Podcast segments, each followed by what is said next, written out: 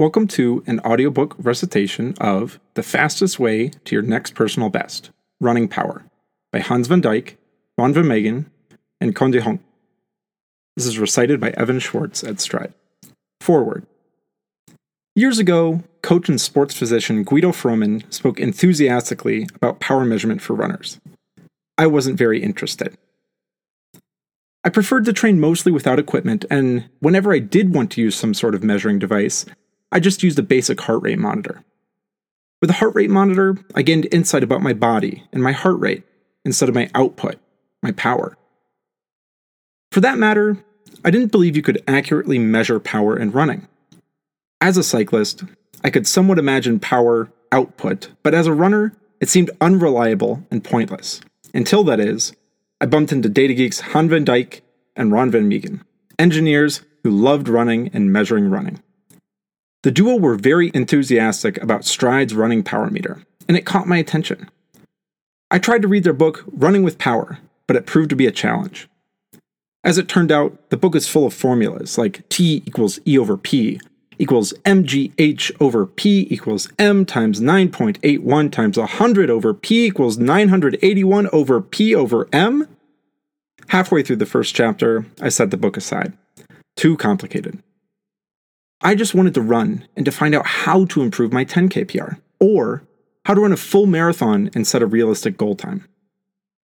I emailed Hans and Ron asking if they would like to get a cup of coffee. Partially because their contagious enthusiasm for running by power made me curious about this new phenomenon. But I also wondered whether it was a good idea for me, historically a run by feel athlete, to run by power. Hans and Ron laughed when I complained about their book. Yes, we love formulas and calculations, admitted Hans. But you don't have to make it that complicated, Ron added. Running power is very simple, easier than running with a heart rate monitor. At first, I didn't believe them.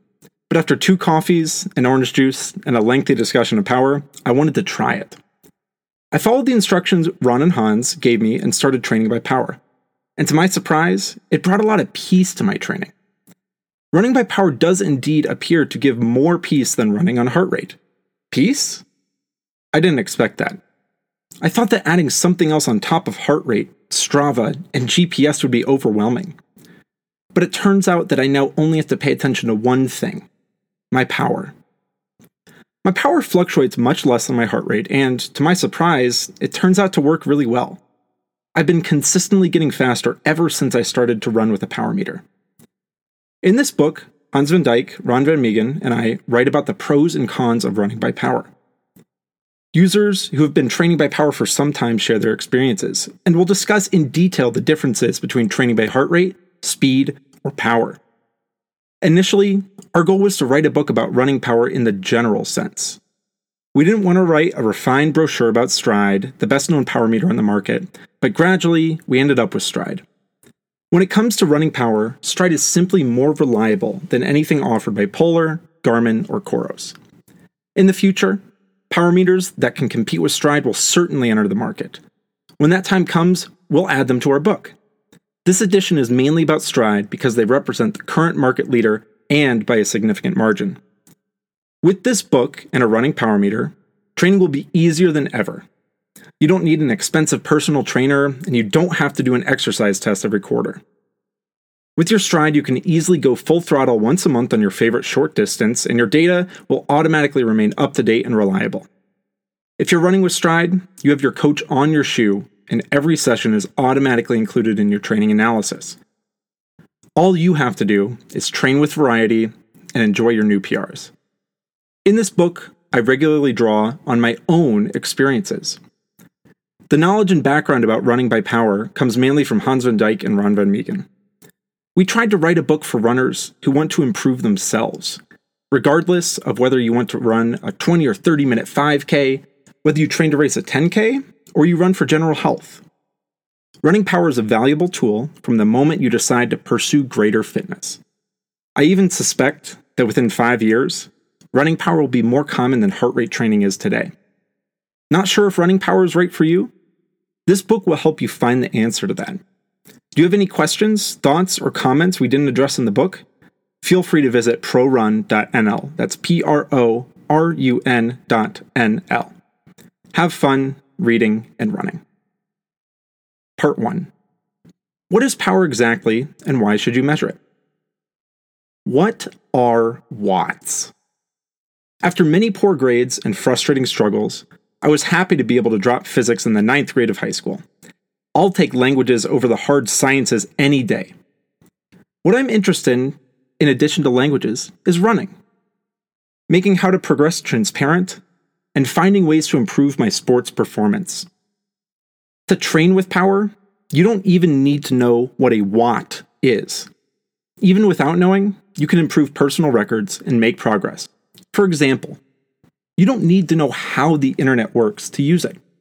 If you know how to enter the URL for your favorite news website, you'll automatically see the news of the day, even without knowing how it's possible that you can access the internet from nearly any place in the world.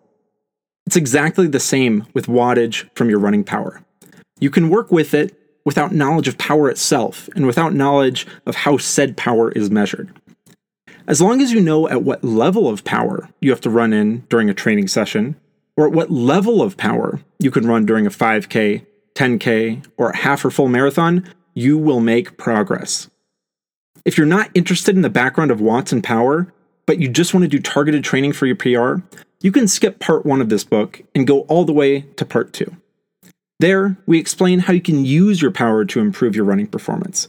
If you're not yet convinced of the usefulness of power training, it's instructive to know what power meters actually measure, how they do it, and what the differences are with heart rate measurement. A watt is a physical unit of measurement used to indicate power, which is the amount of energy consumed per second. Energy is represented by the unit joule. Calories may be something you're familiar with from food. Joules are simply an alternative way to represent energy. Let's take a look at some energy and power values that we may be familiar with.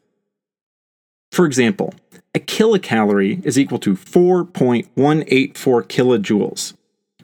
Dietitians tell us that we consume roughly around 2,500 kilocalories per day, which corresponds to 10,460 kilojoules. In addition to kilocalories and kilojoules, we also recall energy consumption as kilowatt hours when tracking the use of electricity. One kilowatt hour equals 3,600 kilojoules. So we can say that the energy value of our daily food corresponds to 10,460 over 3,600, which is equal to 2.9 kilowatt hours. That's not much, especially when we consider that one kilowatt hour costs approximately 12 cents US dollars. If we were to eat electricity, we'd only need to pay 2.9 times 0.12, which is about 35 cents in US dollars to cover our needs each day. So, without talking about food and electricity, how do we make use of this knowledge? In his article appearing in Outside, author Alex Hutchinson nicely describes why we're all interested in calories, even if we just don't know it yet. Why should you care? It's a matter of terminology, says Hutchinson. If you do a sports performance test, having your VO2 max determined with advanced equipment, you're actually also measuring calories. Oxygen uptake is measured as it's a good measure of energy consumption. And if you use this data to determine your heart rate zones and where your anaerobic threshold is, then you can use your heart rate as a proxy for energy use. In other words, calories. And even for runners who run by feel, without a heart rate monitor, without a power meter, without a GPS watch, you could argue that they rely on their perception of how quickly they burn calories and how long they last. In short, knowing your use of calories plays a big role in your preparation for a new PR. When we run, a chain reaction of physical activity takes place.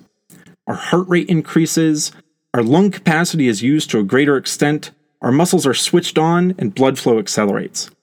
You can think of the human body as a complex miracle where 100,000 billion cells intelligently work together.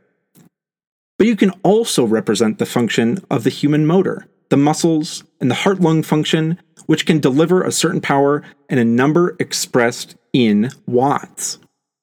We all know that running takes energy, and it makes sense that it takes more energy to run a marathon as fast as possible than it does to run a 5 kilometer at your leisure. You can express the energy you use in kilojoules or K capital J. Watts are the number in which your energy consumption per second is expressed. You can imagine a runner as a machine that extracts energy from food and converts it into valuable fuels for running. There's one problem, though. No machine is perfectly efficient, and neither is your body. You never get as much energy from your body as you put into it. For example, a car is only 25% efficient.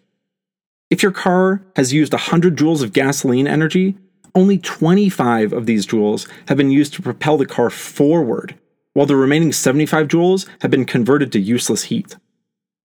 Your muscles are also around 25% efficient under normal circumstances, but that depends, among other things, on training, stride length, ground contact time, temperature, and more. Together with your weight, your energy consumption, and your power are therefore a golden combination to predict how fast you can run at certain distances.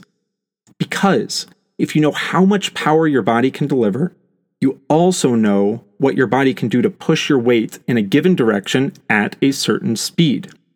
You can think of this simple phrase Power is the amount of energy per second it takes to propel your body in a particular direction. Ron and Hans have created a clear model to describe running power.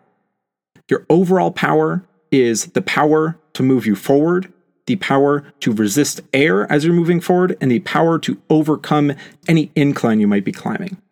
This model might look simple, and we have a graphical illustration of this in the ebook that is available, but it's based on complicated formulas. For example, the air resistance depends on, among other things, wind speed, temperature, air pressure, your height above sea level, and your body size. You'll also notice that the air resistance is different when you walk alone or in a group, or where you're partially sheltered from the airflow. The Amsterdam Beach Marathon is the most famous half marathon in the Netherlands. You start on the beach near Amsterdam, and halfway, you turn off the beach back through the dunes. A very tough section where the runners on the beach were facing strong winds was an excellent opportunity for Hans and Ron to test their Stryd power meter in strong winds. A running friend of theirs, Niels, ran this section of the De van Egmond with Stryd, and the results were interesting. What happened? On the beach and running against the strong wind, it turned out that Niels had to deliver an average of 40 watts to overcome the wind while running. Delivering power peaks of more than 70 watts contributed solely from air resistance. Running with a constant power, you can imagine that your speed will be quite a lot slower if the wind alone requires an extra 40 watts to overcome. In this example, Niels ran consistently at 270 watts, a wattage that he knew he could sustain for a half marathon. His pace was 8 minutes and 5 seconds per mile in a strong headwind, and with the same power as compared to the pace he ran with a tailwind, which was 7 minutes a mile, a difference of 1 minute and 5 seconds per mile running into a headwind and with the tailwind.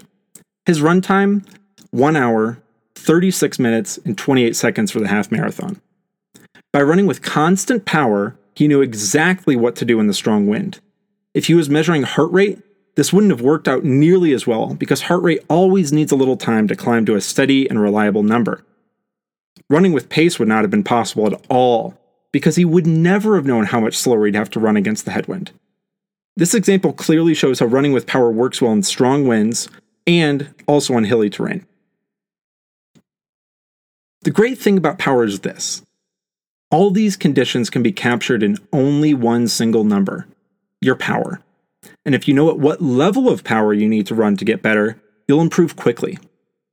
Altitude, wind, temperature, speed, heart rate, and air pressure all of these variables affect the total time of an event. Of course, you can't constantly keep an eye on all these variables. When the weather gets warmer, or when you walk up a hill or a bridge, it affects your heart rate and pace. Should you mainly pay attention to your heart rate or pace? And in the warmer weather, is it better to run with a higher heart rate, a lower heart rate, or the same heart rate you run with in the cold weather? These questions are all difficult to answer. And during an event, it's too complicated to attempt to take all these variables into account.